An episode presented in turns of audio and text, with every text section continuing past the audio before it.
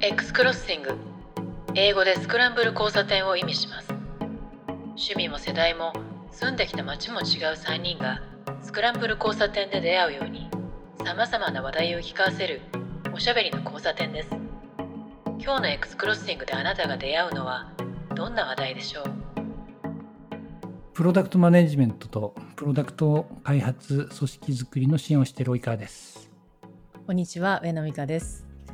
えー、人の記憶というのはいかにやばいものかというのを自分の記憶が変容していくのを、えー、常日頃感じている 感じています。おはようございます。ニューヨークからお送りしております。関です、えー、シックサ間違えちゃったシックスアパートそのまま行こう。えっとシックスアパートという会社に以前いたんですけれどもえっ、と今はアメリカで、えーと、スタートアップの投資をしております。よろしくお願いします。すごい。いまだにいまだにシックスアパートって言っちゃうことがあるんですね。あの、理由は分かっていて、えっ、ー、と、一昨日ぐらいに、え、ー、と、今度、今年の、え、ー、と、12月で、えっ、と、20周年なんだそうですね、日本の法人が。で、え古い写真とかを、そのパーティーで見せたいんで、シェアしてくださいって頼まれたんですよ。で、今朝、えっ、と、それを、その作業をしていて、まあ、最初の10年のやつっていうのはその頼んできてくれた候補の人は最初の10年にいなかったんで、その最初の10年のやつをって言われて結構ピックアップするんでも、まあ、10年分で言うとすごい量なんですよね。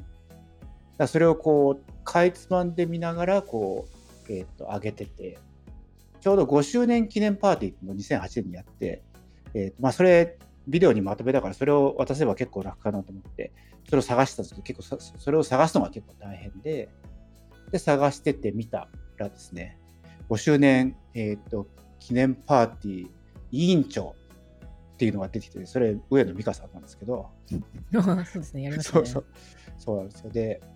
もう15年前のなんかそういうビデオとかを集めていて、で、なんか結局僕が喋ってるとかとかも映ってるんで、それでずっと頭の中がシックサパートになっちゃってるんですね。それで今日、久しぶり、その、昼はずっと日本語喋ってなかったんで、日本語に戻したら頭がシクサーバになってたんで、シクサーバって言っちゃいましたですね。なるほど。昔のことでも結びついていると、ついつい出ちゃうんですね。いいですね。そのぐらい記憶が強く残ってるって。いや、さっきね、冒頭に話したんですけどね、その記憶がいかに脆いかみたいな話、最近すごい すごいあの体験してて、あの、まあ、メモしないと大体のことは忘れていくっていうか、自分のあの脳が記憶、記憶っていうか、記録を変容していくんですよね。で、自分で書いた、書いたのを見直して、あ、こうだったんだ、みたいな。で、頭の中に残ってることはちょっと違うようになってて、自分の都合のいい方とかになっていてっていうのをすごい感じる。最近メモマなんですけど、この間、シルク・ド・ソレイユのアレグリアって前からやってるやつあるじゃないですか。ああれを東京公演があったんで見に行ったんですよね。で、その時にアレグリアや、あの、初めて見たんですよ。それまでは、あんまりちょっとこう、あの、縁がなかったっていうか、偏見があって見てなかったんですけど、素晴らしかったですよね。で、それを見て、こう、人間の体美しいなとか、こういう演目があったなとかっていうのをすごく、こう、頭にあって、一緒に見に行った人と、その直後に感想戦をやったんですよ。カフェとかレストランとか行って。で、そしたら、どんな演目があったかっていうのが、なかなか自分で思い出せなくて、あの、直近のものしか覚えてないですよね。最後にあったものとかめちゃくちゃ、最後でこうバーってこうフィナーレになってるから、演出とかも派手じゃないですか。そういうものしか記憶に残ってなくて、あれこれなんだっけ？なんだっけ？っていう、で、自分がすごく美しかったとか素晴らしかったっていう感覚を覚えてるんですけど、何があったかっていうのは全く覚えてなくて、で、写真撮っていいっていうのが最後にあったんですよね。だから写真を見返して、演者さんのあの衣装を見て、あ、この人空中ブランコやってたわとか、この人でっかい、ま、あのフラフープを回してたわとか、それで思い出したんですよね。でそれが思い出したから、あ、やばい、これも書いとかなきゃと思って 書いといたんですけど、いやいや、いかにね、こう人の頭、脳はね、記録と記憶を変容させていくかっていうのを 最近すごい感じています。だからそれが会議とかで起こると結構まずいので、ちゃんと議事録とかなんかあのログルみたいな感じで書いちゃいますけどね。なんかミーティングとか僕は今30分やって15分インターバルでっていうふうにまあ設定してるんですけどインターバル15分作った理由はまさにそれでインターバルなしでこうバックトゥバックでずっとやってるともう最初のミーティングのことが忘れてるんですね。だから最初のミーティングで例えば「あ分かりましたそれについてあのメール入れときますねって言ったことそのものさえも忘れちゃうっていうことがあるんで、その15分の間に、えー、と送ったり、あとはなんか、ほとんどね、あと忘れちゃうんで、カレンダーに入れることが多くて、カレンダーにあさってぐらいにこれやろうと思って、空いてる時間とかに、えー、とその頼まれたことを書いて、っていうことをして、そで、その時にまあ実際のカレンダーのその時間に来た時にもし、あの別に作業しなくてもよくて、そこの時に、えー、と仕事をブレイクダウンして、さらにさらに先にスケジューリングするみたいな、いう感じにすると大丈夫なんですけど、電話の時だけできなくて、電話ってこう、スマホを持って PC から離れてると、かけないじゃないですか。だから電話、外で電話かかってきて、何とかしてください、あ、連絡しますねって言ってきて、違うことをするともう3分後ぐらいには忘れちゃうんで、あれこれって、なんか今日、なんかしろって言われたけどどうだっけ？と思って、電話で一応その、あの、ヒストリーを見て、そのヒストリーで名前が載ってる人だと、あやべやべ、この人に電話しなきゃとかっていうのはあるんですけど、そういうのはないともう本当にちょっと忘れちゃうみたいなことも結構あるんですよ、ね。タスクはね、確かに抜けるとひどいですね。電話でタスク伝えてくんなよと思うんですけど、これ、ね、この前みたいに、ほとんど全部あの電話でタスクが送られてくるんで、あの文字にしないとね。で念のためあの日にち間違えられているからメールくださいあ帰りにテキストしますとか言ってそれ聞いてテキストが来ない向こうも同じことが起きてるんですね何にも来なくてでお互いお互いに何も脳に残ってませんみたいなことになることが多いですよねまあ文字にするっていうのは後から見た時にその記憶の改ざんを防ぐっていうのもそうだし書くことで記憶定着させるみたいなのってあったりしますもんね。私もそのアレグリアの時も言葉で言ってで感情でバーッとこう感情高まってる時って自分の何かしらこう興奮してる状態だからその感情で表現することでこう定着させるというか強めてで文字にすることで定着させるみたいなやつをやった感じはしましたね今メモとか見返した時まあそうだそうだって結構リアルにあの思い出せたりするから。から会議とかでもその仕事であのタスクと、あとあの、私の場合はこうコンテキストがすごい大事で、この発言をどういう背景でしたのかっていうのをちゃんと書いておかないと 忘れるみたいなのもあるから、そういうところでもやったりします。まあ、それで、あの、よくね、関さんとか使ってるビデオ会議の録画と要約のやつあれがテクノロジーでできるようになったからすごいいいと思うんですけど、でそれそれが誰が発言したかっていうのがちょっとずれちゃったりすると困るので、自分でちゃんと今はあの見返したりするようにはするんですけど。で文字になって次の人が見るとその前日はすごい盛り上がってその文字を見てもこれはもう一世一代のプロジェクトになるみたいな感じで思ってても翌日文字だけ見てなんでこれにこんなに盛り上がったんだろうみたいに思う時ないです あれ？そうなの、うん、なないです。けど結構あるんですよ。だからそうなんだ。冷めるとなんかなんでこれにこんなにでも書いてる時もあの書いてる文字とかもすごいこうもう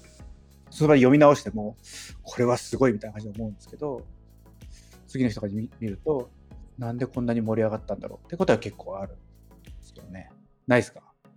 あるかもしれない。仕事を、今仕事というよりは、えらい盛り上がってやろうやろうって言うんだけど、翌日にその熱が冷めるとか、なんでこんな盛り上がったんだろうっていうのはああることありますね。なんか、人がみんなでこう一緒にグルーヴ感高めていってって、なんか、そういうのあるかもしれない。まあでもそれはもしかしたら冷めた状態が正しいのかもしれないですよね。でも冷まさないでや、だから冷まさないでやってしまった方がいいっていう説もありますよね。うん、まあ両方あるけれど、なんかその何人か集まってだけじゃなくて、自分で何か考えついてすげえなと思って、で、それをなんか翌日よく考えてみたら、いや、別に大したことないんじゃないかっていうふうに思うこともあると思うんですよね。で、勢いだけでやっちゃうと、ちょっと一人盛り上がってっていう形になることも多いんですよ。なんで、一旦こう置くっていうのは、それはそれで大事かもしれないなというふうに思いますね。原稿を書くときは、なんかこう、初日は盛り上がったときは、そのライターモードで書いてて、で、次の日になってデスクモードで見るとすげえつまんないみたいなことありますよね。なんでこんなライターモードは当事者として、デスクモードっていうのはどういうことですか？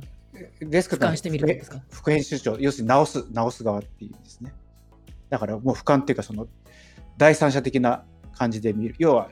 書いてる時ってやっぱり盛り上がってるんで、その面白いんですよ。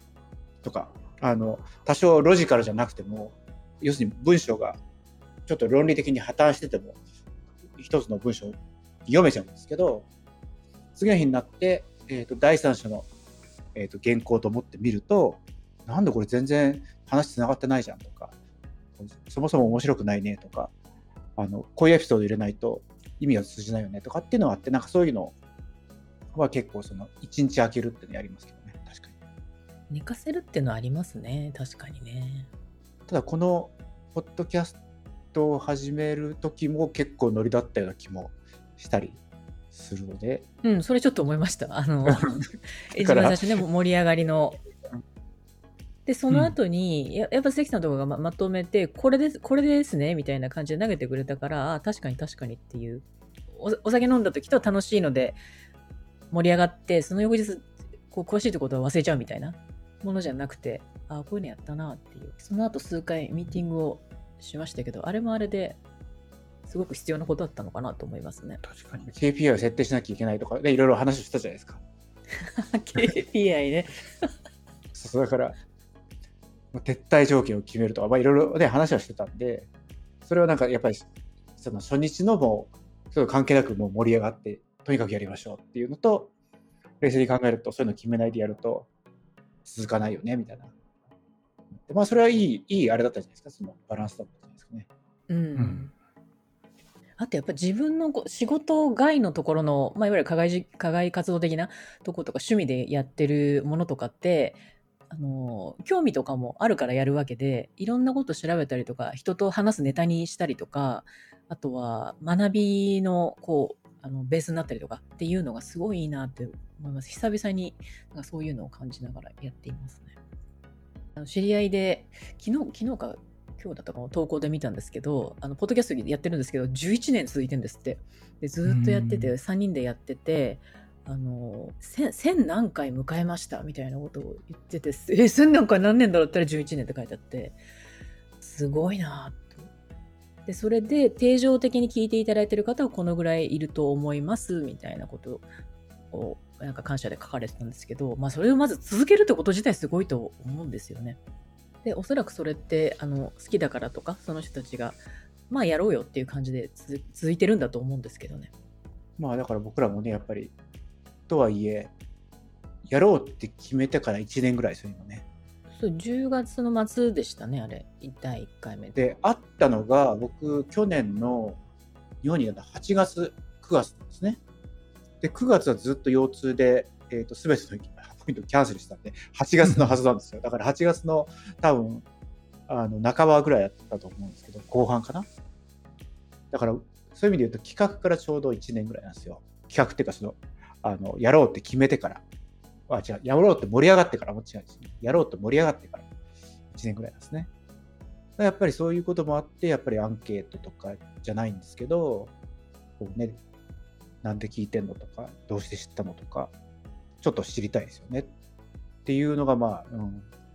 なんかいろんなメディア、個人でも使えるメディアがいっぱいあったり、チャンネルがいっぱいある中で、ポッドキャストって、その、リターン、リターンというか、フィードバックとかが得にくいものじゃないですか。やってみて本当実感するんですけど、ソーシャルメディアだったら何らかのこう、いいねとか、あのボタンがつくし、コメントがあったりとか、あとこれを、リンクをシェアしてみんなにとか、サムネイル出たりとか、いろいろある中で、で、YouTube も見ればわかるものだから、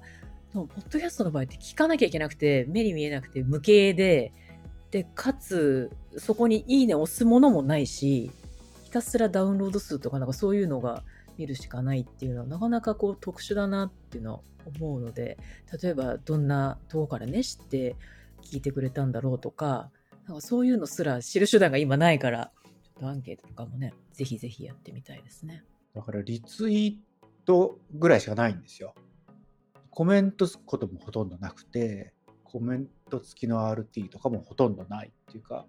スクローシングの、ね、ウェブ系サイト系を見ているとほとんどリアクションがないですね、ソーシャル上では。でも、ダウンロード数とかっていうのは、なんか、割と一定なんですよね。その、ちょっと幅があるにしても、毎回大体同じぐらいの数字で、そこから10%、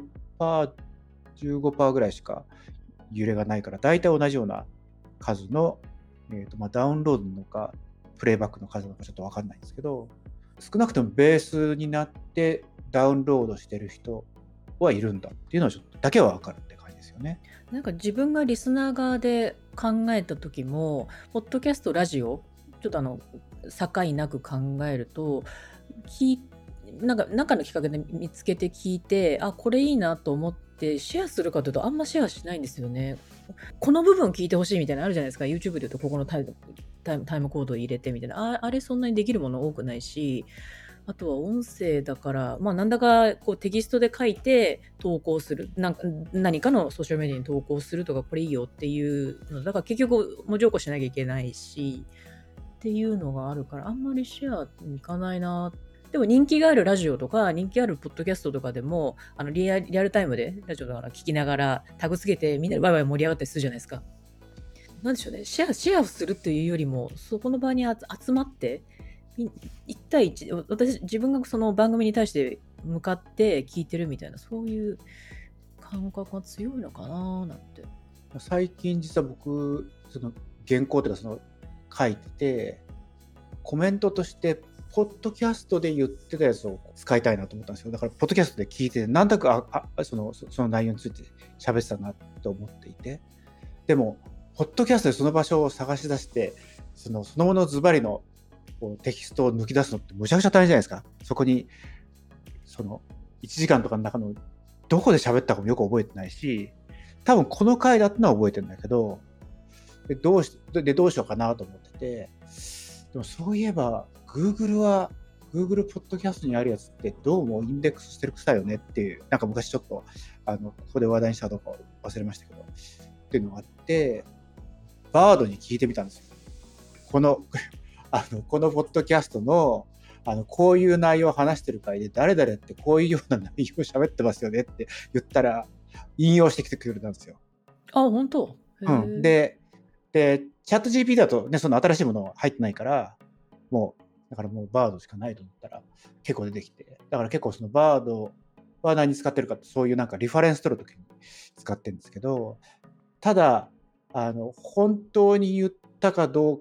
か、あの、クオートしてもらうときはいいんですよ。クオートで出せって言うと、ちゃんと誰々さんがこういうふうに言いましたってクオートで出てきていいんですけど、こういう内容だったねっていうのをそこに混ぜると、なんかそれが間違ったりするんで、そこだけちょっとやっぱり確認する必要あるんですけど、クオートはちゃんとやっぱ出てくるんで。え、それ実際聞くとちゃんとそこでそれ話してるんですか？話して話してる。だからそこはなんか、ちゃんと名前も間違あの間違えずに出てきて、要は、あの、この人はこっち、こっち行ったけど、この人はこっち行ってないよね、みたいなやつはちゃんと間違いなく出てきてて、まだそんなに数やってないですけど、なんか、そういう使い方はできるな。で、最後の最後で、本当に、その文章をファイナルするときに、そこだけあの確認しようかなっていうふうにやって思うんですなそれ探すだけでなんか1時間とかかかること多かったんで、今まで。そのそこがすごいなんか30秒ぐらいで出てくるんだったから、すごいそれは楽になりました。それまであまり Bard 使ってなかったんですけど、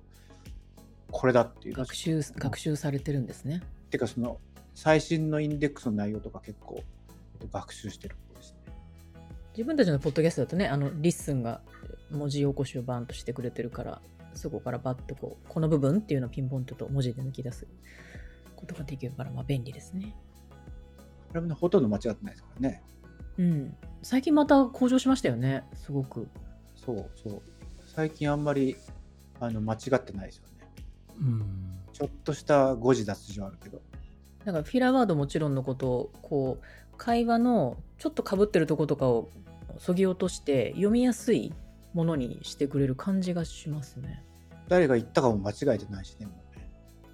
こう1年経ったということで、いろいろアンケートで聞きたいですよねっていうところなんですけど、さっきね、その、まあ、どうやって知ったのかとかいうのがありますけど、どのぐらいの頻度で聞いてるのかなって結構気にな気にならないですかねっていうのは、タイトルで面白そうだから聞いたりとか、概要とか見て面白そうだから聞いたりするのか、それとも、とりあえず全部聞くのか、みたいな、なんか。全部聞いてくれたら大変大変嬉しいですけど、自分の視聴行動を考えると、まあ、大体タイトルとかを見て、それで選びますよね。あの登録してる、フォローしてる番組ででも、聞くやつと聞かないやつともちろんあるし。なんでそれが気になるかというと、どのぐらいタイトル付け概要付けが重要かっていうのを知って、うん。ああ、でもそこで見ますよね。ちょっとね、そのやっぱり読んでもらいあ、聞いてもらいたいっていう感じにつけるのか、それとも、どんな意図で、結局タイトルも概要とかもやっぱり意図がどうしても出るじゃないですか、短いところで。まあどんな人がどんな理由でどんなの聞きたいのかなっていうのを参考にして、今後のタイトル付けとか概要とかにつなげたいし、今、概要とかって結構ツイツイートに入るようなぐらいの長さにしてるんですけど、まあもうちょっと長くてもいいのかとか、そういうのもちょっと考えた方がいいかなってちょっと思ったりしたんですよね。ちなみにちょっと話それるんですけど、あの、ポッドキャストの聞くツールで、 Overcast っていうのを使ってみたんですよね。で、友達から紹介してもらって、すごいいいって言うから。で、使ってみたら、すごいいいんですよ。あの、これ、エクスプロスティングのあのアナリティクスのところにも大体こう、いつも出てくるんですよね。のダウンロード数上位に Overcast っていうのがああったから、早いと思ったんですけど、まあ、あのリスニング用のアプリなんですけど、あのいいろんなものを、まあ、RSS フィード入れれば取ってこれるっていうのはそれはもちろんそうなんですけど一つ一つのこうエピソードを聞くときに、まあ、倍速が3倍まであるのとあと話してる間のあの空白ってあるじゃないですかで空白を削除しながら再生してくれるっていう機能があったりとかあと BGM とか何か音楽がうるさい時に声の方だけをブーストさせるっていう機能があったりとか今の現現在のエピソードだけをこうハイライトさせるとかなんかね聞くものとしてああそれ欲しい欲しいっていうのがなんか細かくサポートされててなんかお一人で作ってるものらしいものみたいなんですけどめちゃくちゃ便利ですごいいいなと思って今ちょっとこれに乗り換え中です。3倍って結構聞けますか？うんともともと話がゆっくりなやつは聞けるものもあります。でもあるんですけど、それは日本語ですけどね、私の場合は。でも3倍だとなかなか辛いので、やっぱり2倍でとかですね。でゆっくりなもので3倍でも全然いけるってやつは時々あるので、それで行く時もありますが、まあ、2, 倍2倍ぐらいが多いです。そういうのもちょっと聞いてみたいです。僕はなんかその英語のやつはだいたい1.7倍とか1.75とかなんですよ。で、2倍にするとほんのちょっととしたことで飛んじゃうんですよ。例えば、大体歩いてる時に聞いてるんですけど、こう一瞬でも何かこう、例えば鳥が目の前を通ったとかっていうと、その瞬間にアテンション取られると、2倍だと、そこからあと、あの、しばらく追いつけないですね、頭が。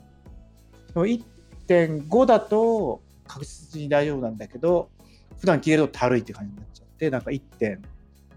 1.75とか、なんかそういうのが、自分にとってはなんかベストな感じののが分かってきたんですけど、そういうのもみんなどのぐらいで聞いてるのかとかもちょっと気になるよねっていう。なんかね、もともとの話し方のもありますもんね。あのゆゆっくりめに話す人もいるし、もうすんごい早口の場合の人もいるから、それだともう2倍とかも全然辛いので、普通でもいい時もあるし。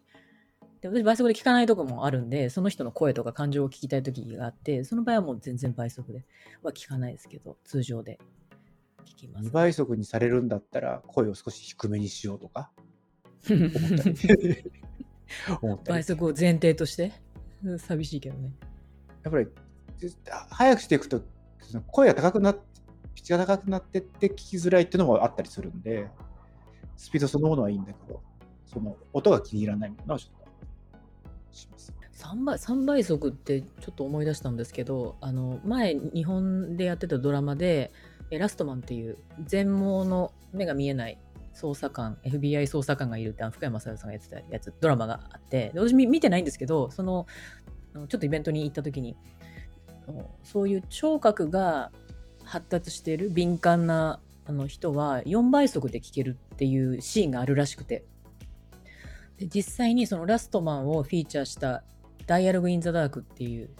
真っ暗闇の中で体験するってイベント行ったんですよね。で、そこで行ったんですけど、真っ暗闇の中に入って、で、8人ぐらいで入るんですけど、そのリードしてくれるのは、あの視覚障害者の方なんですよ。で、その、いろいろ案内してくれる中で、視覚障害者の方、リーダーが、あの、ラストマンとコラボしてるんで、捜査官からメッセージが来てますって言って、もう真っ暗ですけど、スマホ持ってるらしいんですよね。で、そこでメッセージを再生するよって言って、再生すると、ブラブララとかって再生するんですけど、それ4倍速らしいんですよね。4倍だったかな、なんか何倍速。で、聞けましたって言うから、聞けないですよねってみんなで言ってたら、その捜査官は4倍速まで聴覚はいいんで聞けるよっていう、そういうシーンがあったらしくて、マジと思ったんですけど、なんか人間の能力っていうのはすごいなというのを感じました。実際実際そこにいたナビゲーターっていうその人は聞け聞けたっていうことですかね。いや、それね、それを聞き忘れたんですよ。それを聞けばよかったなと思って。でもそうなんだろうなでもその中で真っ暗闇の中で、その次いろいろね、捜査官の、えー、ペントハウスの中に入っていくってそういうやつだったんですけど、で、みんなテーブルに座るんですね。真っ暗だけどテーブルになんとか座って、で、そこでちょっと暑いですよねって言ってあの、飲み物注いでくれるんですよ。で、冷蔵庫がそこにあるらしいと音がするから。で、そのリードしてくれる人がビール注いでくれるんですけど、あの、アルコール希望する人には。注ぐのも、もう私たちからすると、え、どうやって注いでんの？かもうほんと真っ暗だし、って思ったんですけど、よくよく考えたら、彼らにとってはそれが日常なわけで、自分たち、私がそれを今ここ非日常だと思ってやってるからなんですけど、彼らにとっては本当普通だから、私聞いたら、その、温、グラス持ってる温度とか、あと重さ重さとか、あと音とか、それを全部あの駆使してやるんですって。で、重さとかそういうのを説明しないと、あの、理解できなかったのは、わあ、自分がいかにこう視覚に頼ってるのかっていうのをめちゃくちゃ感じたんですけど、おそらく4倍速も聞けんじゃないかななんて思います。今度行ったら聞きたいですね。まあ、音には結構敏感でもうちの娘が視覚障害者なんであの見てるとこれは本当かどうか分かんないんですけど複数の音を鳴らしてるんですねだから YouTube で音楽を鳴らしてんだけど自分の手前でピアノのその自動演奏とかのやつをオンにしてさらに他のなんかピアノ弾いたりとかしてて。でまあなんか一つに集中してるのかなと思ったんですけど最近友達がその音楽の、まあ、セミプロの友達が来たんですけど、まあ、その人が言ってたのは自分でもその周りにやっぱり音楽音感とか異常に強いとか音楽がすごい人とかは複数の音楽並行して聴いてんだよ。言ってて、まあ、多分こっち側でその音楽を聴いてて別の音楽も鳴ってるじゃないですか。でなんか複数の音楽を同時に聴いてるみたいないう人いるんですよねみたいなこと言っててだから関さんの娘さんもそうなんじゃない？みたいな。なんか 3, つぐらい鳴らしてるけどあの1個だけ聞いてるわけじゃなくてなんか多分複数聞いてんじゃないの？止めたりすると怒られたりするんで聞いてるんじゃない？まあ本人喋れないんで分かんないんですけど、そのでもそういう状況の中でさらに扉がカチャっていう音がすると、それも聞こえるらしくて、扉に向かって誰よりも早く歩いていくから、やっぱり相当その音感が発達してるっていうのは、なんかそういうのが少なくともあのかなり聞き取れるっていうのはよくわかります、ね。ちなみちなみに猫も同じぐらいの感覚ですね。猫って実はおその耳がすごいいいんですよね。あの鼻とかよりも。だから猫はやっぱりもほんちょっとしたものとかもすごい敏感らしくてだから本当に餌があるところの、えーと、特有のなんかその箱と例えば餌が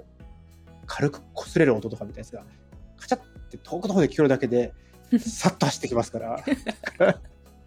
やっぱりなんかねどうもやっぱりそう。でやっぱり耳はすごいいいらしいんですよ。猫ってね。その感覚っていうのを研ぎ澄ますとすごいな。だから脳もね、本当に、あの、そこに最適化していくと、いろんなことができるんだろうな、っていうのはよく思いますね。そのラストマ・イン・ザ・ダーク行った時も、あのまあ、大体 10, 10分とか15分とかの体験なんですけど、本当に真っ暗なんで、目閉じてても開けてても真っ暗なんですよね。でもその中にいると、あの手のひら、手の甲が指先、あと足の裏とか、人の声とか、と雰囲気とか、空気の中流れとか、そういうのが感じるようになるんですよね。うん、で外にあの体験終わってこれから光入ってくるんで目閉じててくださいねあの一撃が強いからっていうので一番最後になると目閉じていくと光感じると本当に一個一個の粒あのパーティクルみたいな粒子が目の目の裏にバーって感じるようなあの感じ方をするんで今までの光の感知と全然違ってて本当にそんな短い間だけなんですけど少し変化が感じられたからなんかこう人の感覚っていうのはこう訓練っていうかねもっとあのやり方を変えると研ぎ澄まされるんだろうなと感じました。